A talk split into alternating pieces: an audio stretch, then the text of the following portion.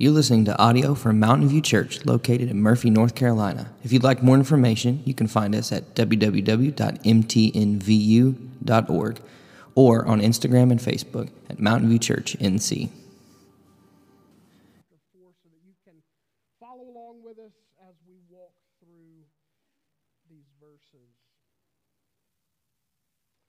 The Apostle Paul writes, I, therefore, a prisoner for the Lord, encourage you to walk in a manner worthy of the calling to which you have been called, with all humility and gentleness, with patience, bearing with one another in love eager to maintain the unity of the Spirit in the bond of peace. There is one body and one Spirit, just as you were called to the one hope that belongs to your call one Lord, one faith, one baptism, one God and Father over all, who is over all and through all and in all. God, as we transition this morning from the lofty heights of the first three chapters of Ephesians. And we begin to bring all of those spiritual blessings that belong to us in the heavenly places down to earth. And we begin to discover together what it actually means to live in light of them, what it actually means to be in Christ right where you've placed us. I pray that you will help us connect the dots. Help us to see how your victory in Christ over our sin, over the powers of darkness, and over the world is intended to change how we live as participants in it. God, we ask that your Spirit would lead, guide, and direct our time together in your word today toward that end. In Christ's name we pray. Amen. So the word therefore connects the first and second halves of the letter of Ephesians. It's a reminder, really, that God's victory over sin and Satan and the world and our participation in that victory as those who have been placed in Christ by faith has implications for our everyday lives, which Paul is going to spell out over the course of the next three chapters. And as Paul writes here at the very beginning of the second half of the letter, you and I have been called by God.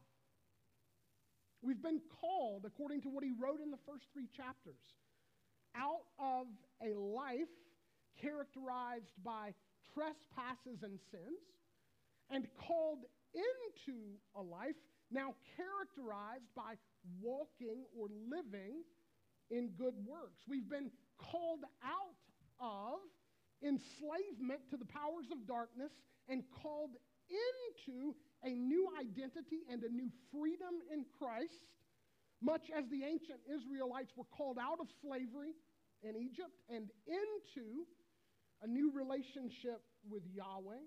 You and I have been called out of being children of wrath, and we've been called into being children of the Father. And this calling is a calling that applies to every single one of us if we are Christians. And as Paul indicates in verse 1, there is a way of life that fits with this calling.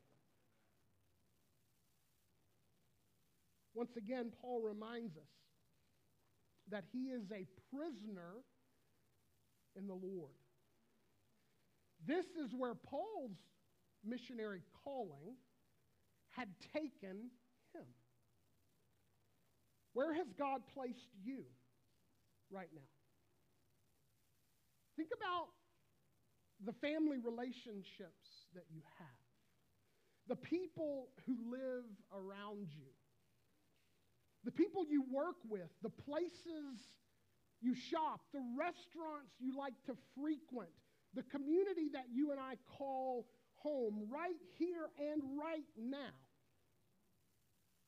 The Lord Jesus is inviting you and I to come and to learn from Him what it means to live every single part of our lives in a way that befits or in a way that flows from the calling to which you and I have been called. Who you are in Christ, who I am in Christ, is the primary defining characteristic of our lives. That's what Paul is getting at through the word therefore and walking into all of these practical applications and implications that will populate the second half of this letter. All of this means that God intends everything in your life and everything in my life to find its proper place in terms of who you and I are in Christ. Look, we're going to come back to this implication over and over again in the second half of Ephesians. So I want to be upfront about it. The Lord Jesus will not let us get away with a salvation that only has implications for the afterlife, but not the particular lives you and I are living right here and right now. There is no such thing. Eternal life doesn't begin when you die, it begins now. And the Apostle Paul, in the second half of the letter, is calling us to live into that. Now, how do you and I discover all of these various everyday implications? In verse 1, Paul writes, I urge you. Now, I love what these words communicate. This is the language of relationship. This is the language of invitation. This is the kind of pastoral instruction that's not given from the pulpit, but that's given sitting across from someone. The kind of language that's an invitation that essentially says, let's walk forward together. And let's talk about what it really means to be an everyday disciple of the Lord Jesus. You see, what you and I need to understand is that without the kinds of relationships like that, the kinds of relationships where we are face to face with one another, the kinds of relationships where truth gets pressed into everyday life. Without the kinds of relationships where it gets applied to messy marriages and messy conflicts in the church and messy families where parents and children always seem to be at odds. Messy workplaces and messy cultural dilemmas. Chances are, without the kinds of relationships where you and I are asking and answering the so what questions, we will never actually mature into the image of the Lord Jesus Christ.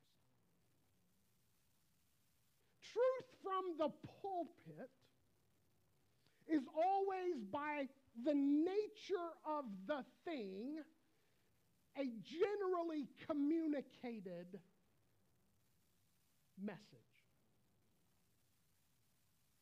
In order to get truth into your life, you actually need to sit down with someone or several someones and say, okay, let's drill down.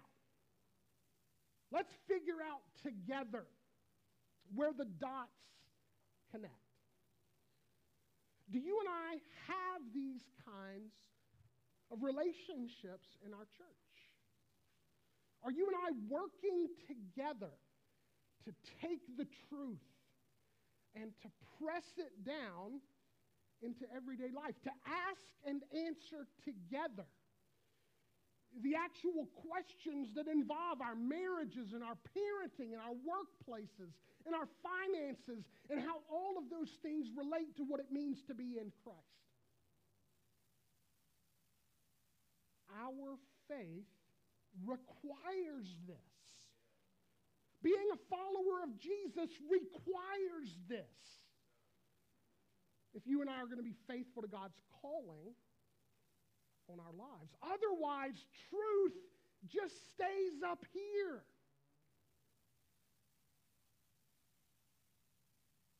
Look, you and I may not be prisoners in the Lord as Paul was, but we are called, every one of us, into a life of trust and obedience in response to all that God has done for us in the Lord Jesus Christ.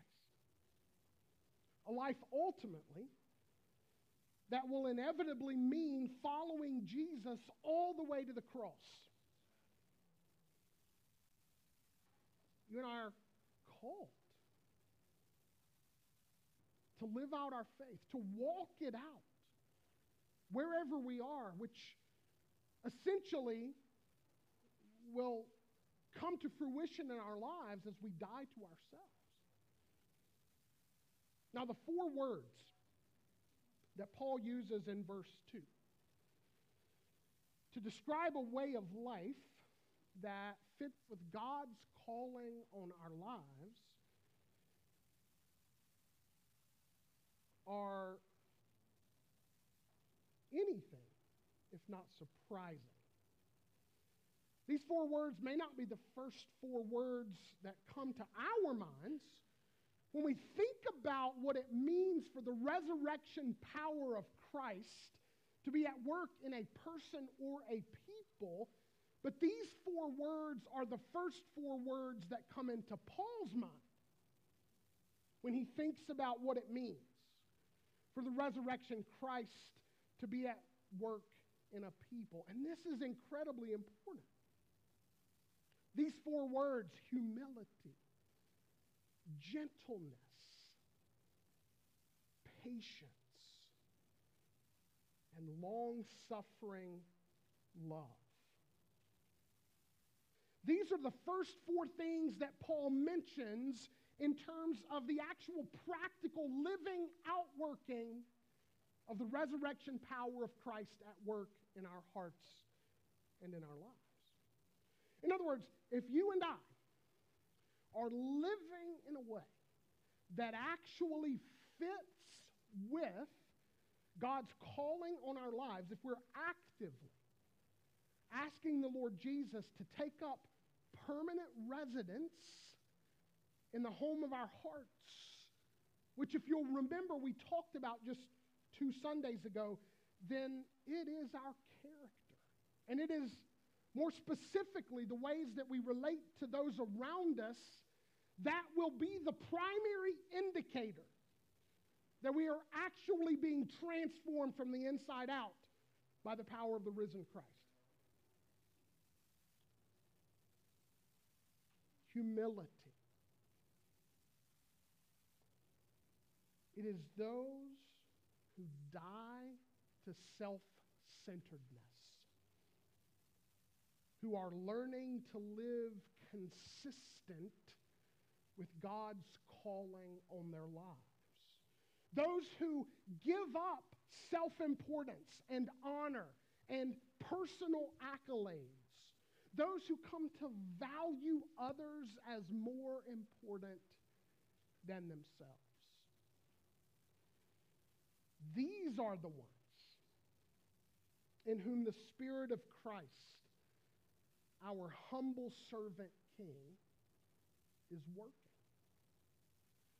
You know, in the ancient Greco Roman world, humility was not seen as a virtue.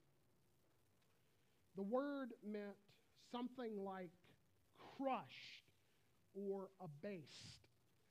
And it was associated with failure and with shame.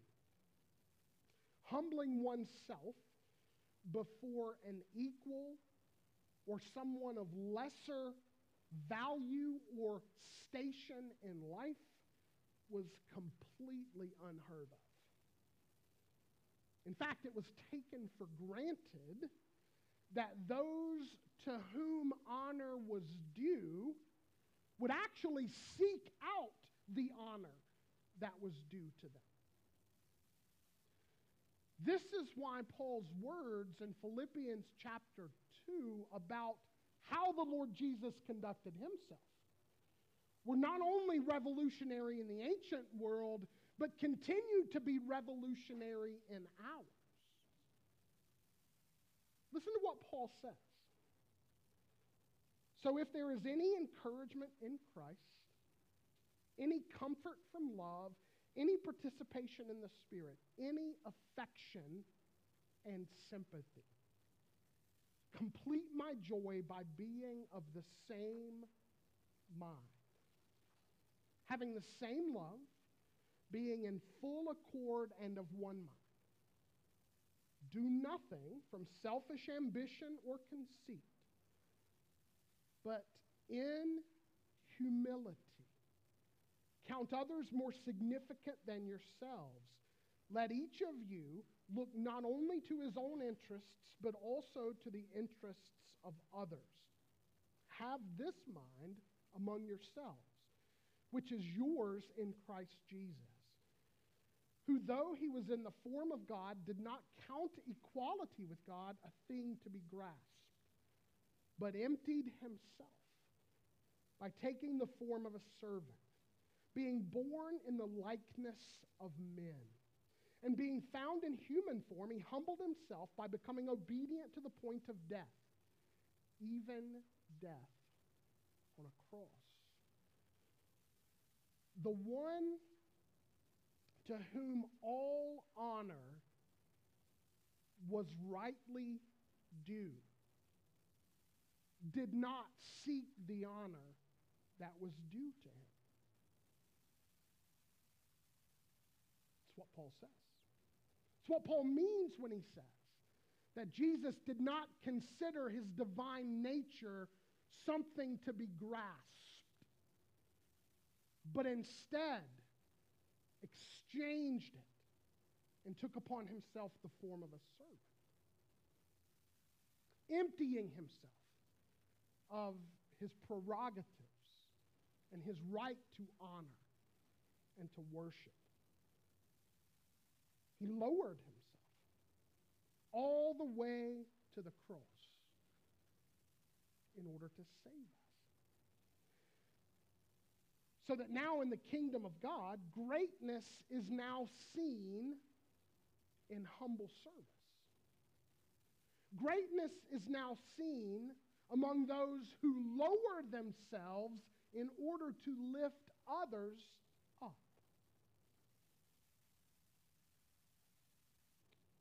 Gentleness. Paul says, that if we're walking in a manner worthy of the calling to which we've been called, it will look like all humility and it will look like gentleness. It is those who die to harshness who are learning to live consistent with the calling of God on their lives. Those who give up trying to control others through force or threat, and who instead begin to deal gently with them. Now, I have realized as I have reflected on this passage this week that I often speak pretty harshly to my wife and to my girls.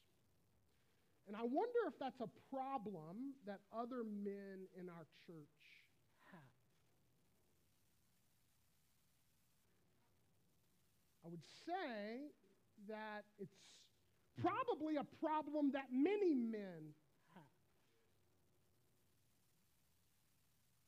As one author says, becoming gentle means seeing our spouses and our children as if they were marked fragile. Handle with care. As the Holy Spirit produces this fruit in us, which is what gentleness is, by the way, it is a fruit of the Spirit's presence and power at work in our lives. You and I will become less controlling and more nurturing. We will, will become less rough and more tender. Even when we've been wronged or when we're dealing with someone who has done wrong. Can you imagine what it would be like to be part of such a community? The kind of community where we can all drop our defenses and we can expose the very worst part of ourselves to one another, knowing full well that the deepest and darkest struggles of our hearts, the most significant questions, doubts, fears, and challenges we face are going to be handled with care and with compassion. You do realize that's how Jesus treats us. And if we're going to follow in his footsteps, if we're going to be the kind of people where the evidence of his resurrection power is present, then we're going to be a people becoming more humble and more gentle.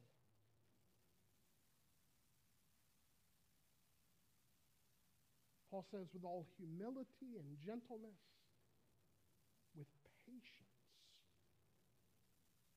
It is those who die to the tyranny of their own agendas who are living,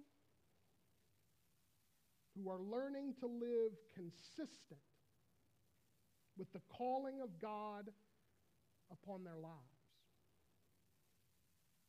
Now, this word is my favorite word out of the four. The word conveys the idea of a largeness of soul. So the question is do you have a large soul or a narrow soul? And look, this whole idea of patience doesn't have so much to do with our ability or inability to sit at a red light and wait patiently for it to change or to wait patiently in the drive through line for our turn to pay and receive our food. Look, while having the capacity to do those things is important, patience as a fruit of the Spirit's work in our lives has more to do with the largeness of soul that gives people room and time to mature and grow and develop. as the people of God, you and I need a largeness of soul toward one another.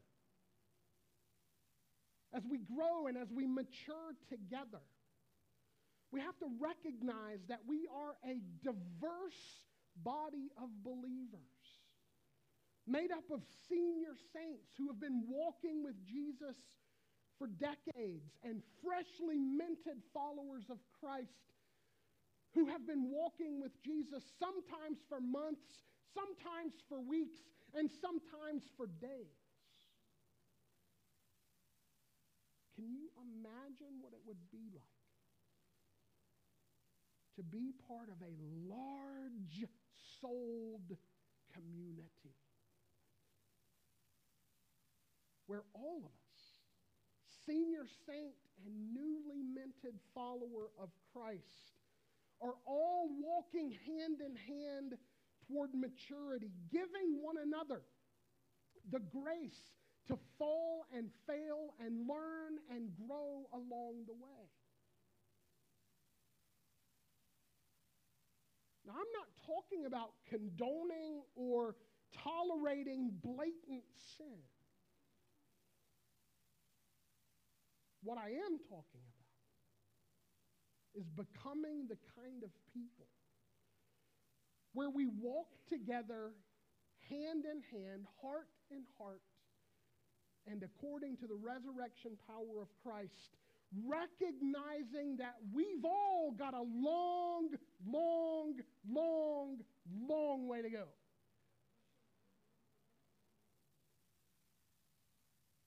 The kind of community where we are quick to give grace because, as Paul says in Ephesians chapter 1 and 2, it has been lavished upon us. My goodness, it has been poured upon us in such a capacity that it ought to just flow out of us. If the resurrection power of Christ is at work in us, it will.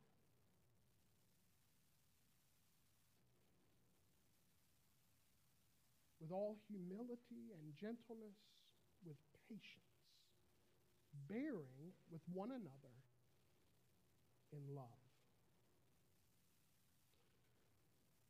It is those who die to their own rights, who are learning to live consistent with the calling of God upon their lives.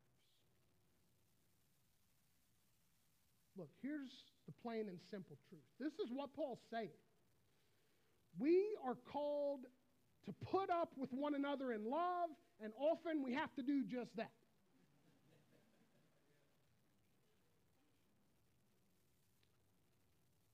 This means recognizing, first of all, that every one of us is a burden and a pain sometimes.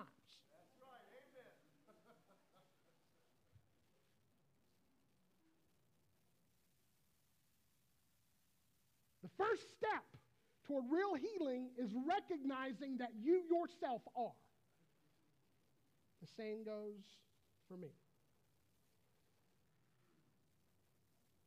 Love is choosing the relationships we have with one another anyway. We have a tendency to think that love will be easy. We do. Too many people walk away from marriages that are hard because they just assume that love should be easy. After all, finding your soulmate should make life a breeze from here on out. Love's not easy.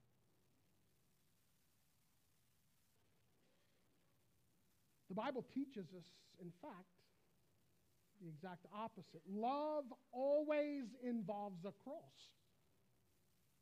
Love always involves dying. And this is exactly what we must do if we would become humble, gentle, patient, loving followers of Christ. You see, you and I don't come at these things directly. We don't we don't somehow become more humble. We don't somehow become more gentle or more patient or, lo- or more loving by trying to become these things. The Bible's clear these things are a fruit of the Spirit's work in our lives. You and I, we come at these things through recognizing that Christ gives us all kinds of everyday opportunities to die to self centeredness, to die to harshness, to die to our agendas, to die to our rights, and to trust Him to help us walk in humility, gentleness, patience, and love. How many of us came face to face with our self centeredness this past week? Opportunity to die. How many of us came face to face with our tendency to be harsh with others this past week? Opportunity to die.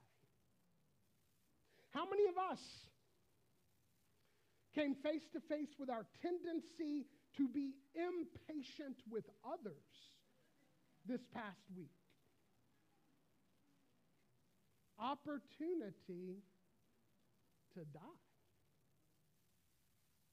How many of us decided this past week that we were done putting up with a fellow Christian's lack of progress?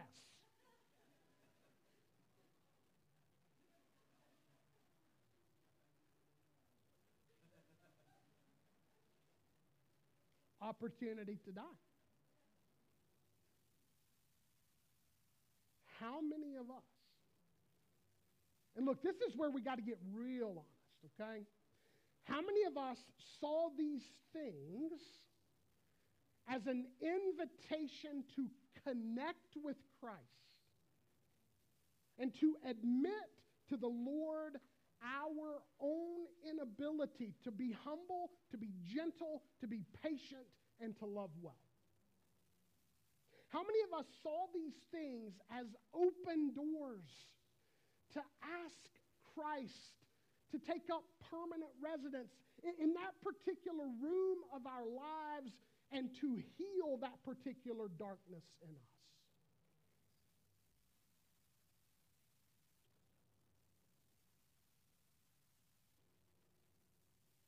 The Apostle Paul says that if we're walking in such a way that the power of the risen Christ is flowing into and out of our lives.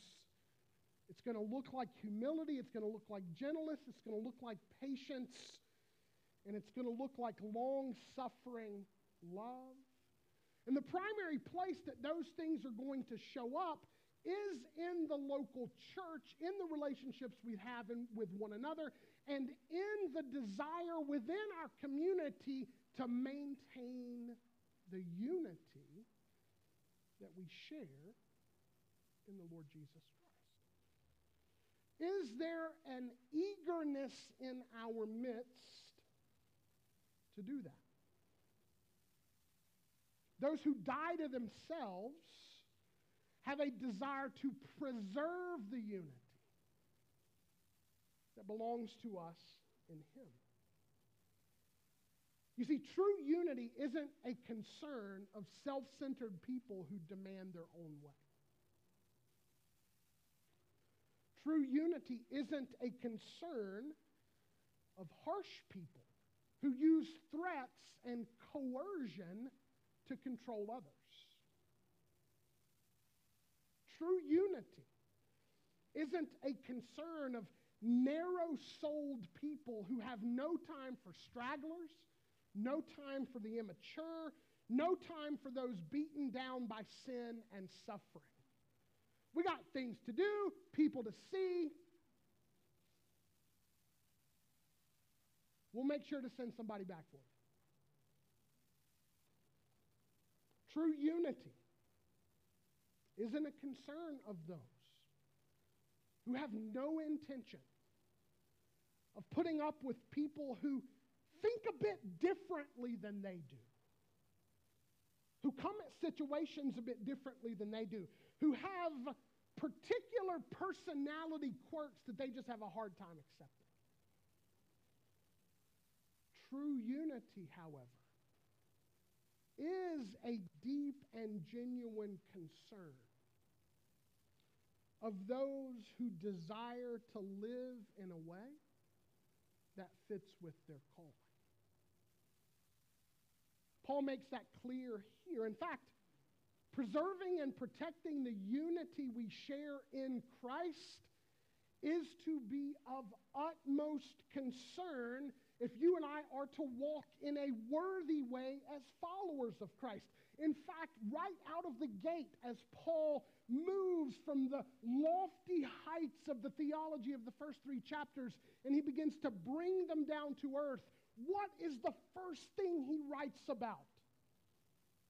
Unity. Unity.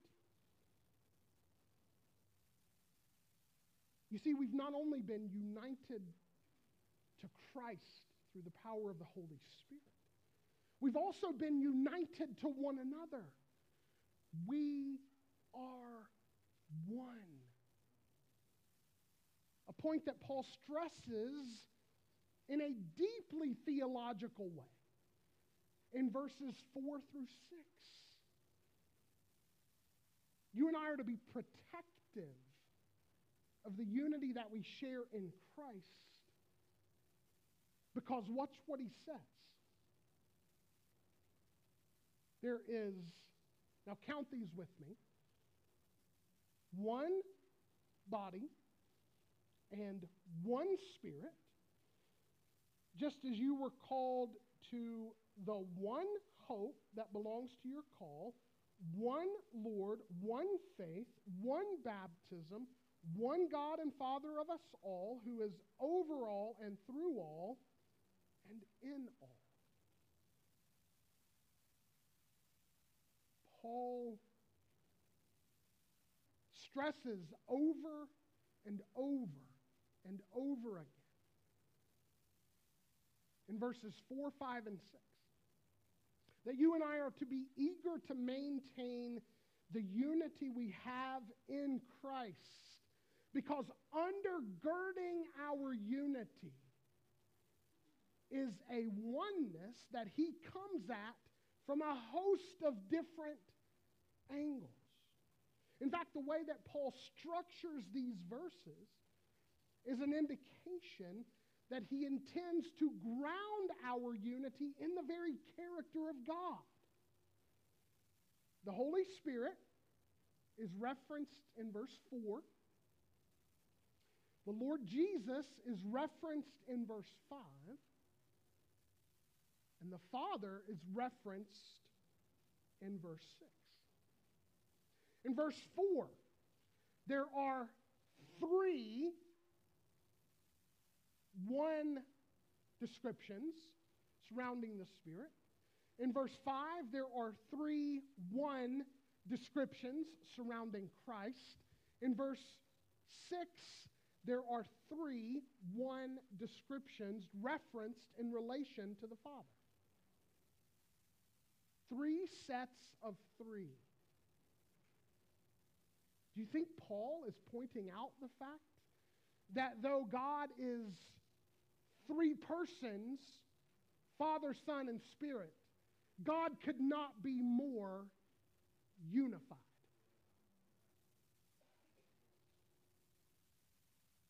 We are told three things that relate to the Spirit, three things that relate to the Son, and three things that relate to the Father. All of these being a reference to the fullness of God and the unity that we share in Christ through the Spirit and before the Father. So, look, here's the deal. Why should we care about maintaining the unity we share in the Spirit? Because anything less than that reflects poorly on the nature and the character of God. Now, look, I want to be clear this doesn't mean unity at all costs. This is not unity that sacrifices truth that tolerates false teaching or blatant immorality. This unity has boundaries. And Paul mentions these in verses 4 to 6. That said, look, I, I want to be just straight up with you for a moment. Division in the body of Christ and in local churches in particular often has less to do with false teaching and, or blatant immorality than it does unchecked egos,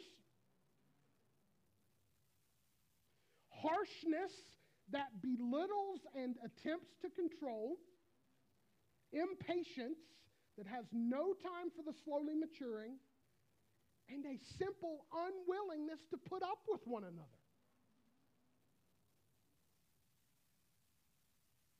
Humility, gentleness, patience, and long suffering love.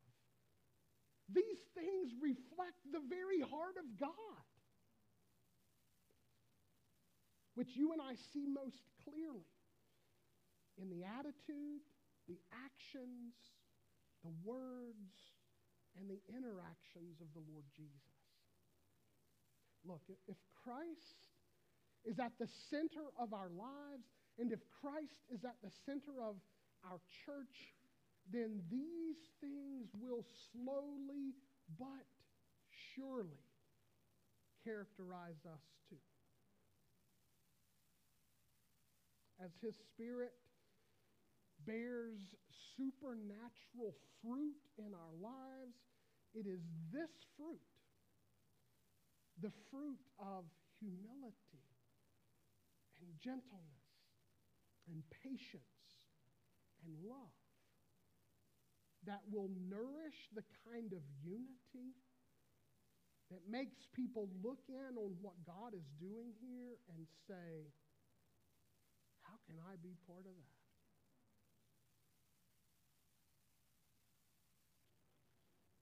Now, we started off this morning by talking about how this relationship we have with God through Christ is meant to have everyday implications for our lives. We're, we're meant to walk these things out, as Paul says. So, what's the first step? Do you remember two weeks ago when I preached through Ephesians chapter 3, verses 14 to 21, and I told you we will come back to this because this is Paul's prescription for beginning to apply these things to our lives.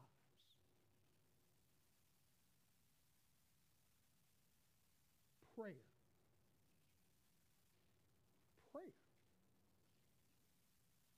is the first place that you and I must go.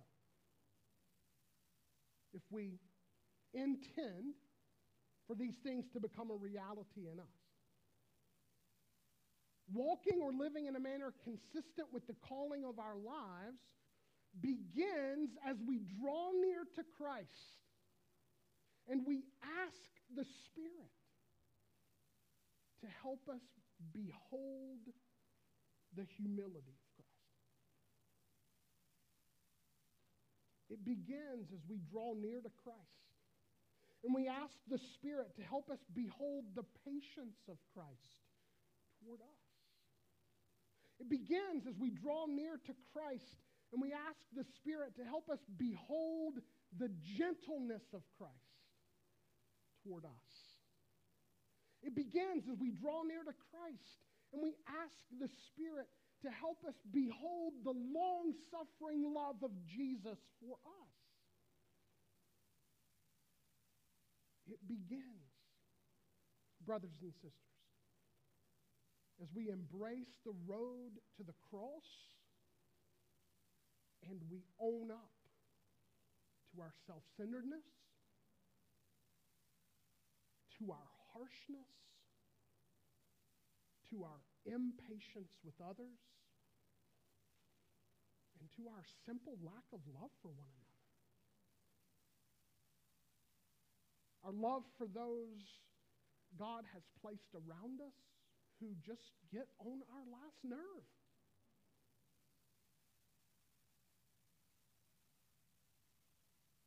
It begins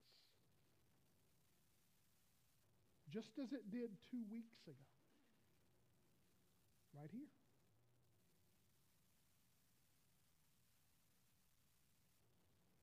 It begins as we offer up these areas of brokenness to the Lord. And we ask Him to take up permanent, life changing residence in these areas of our hearts. as we ask Him to draw near to us and teach us deep down what it means to be humble, gentle, patient, and loving toward one another. So this morning, as the worship team comes,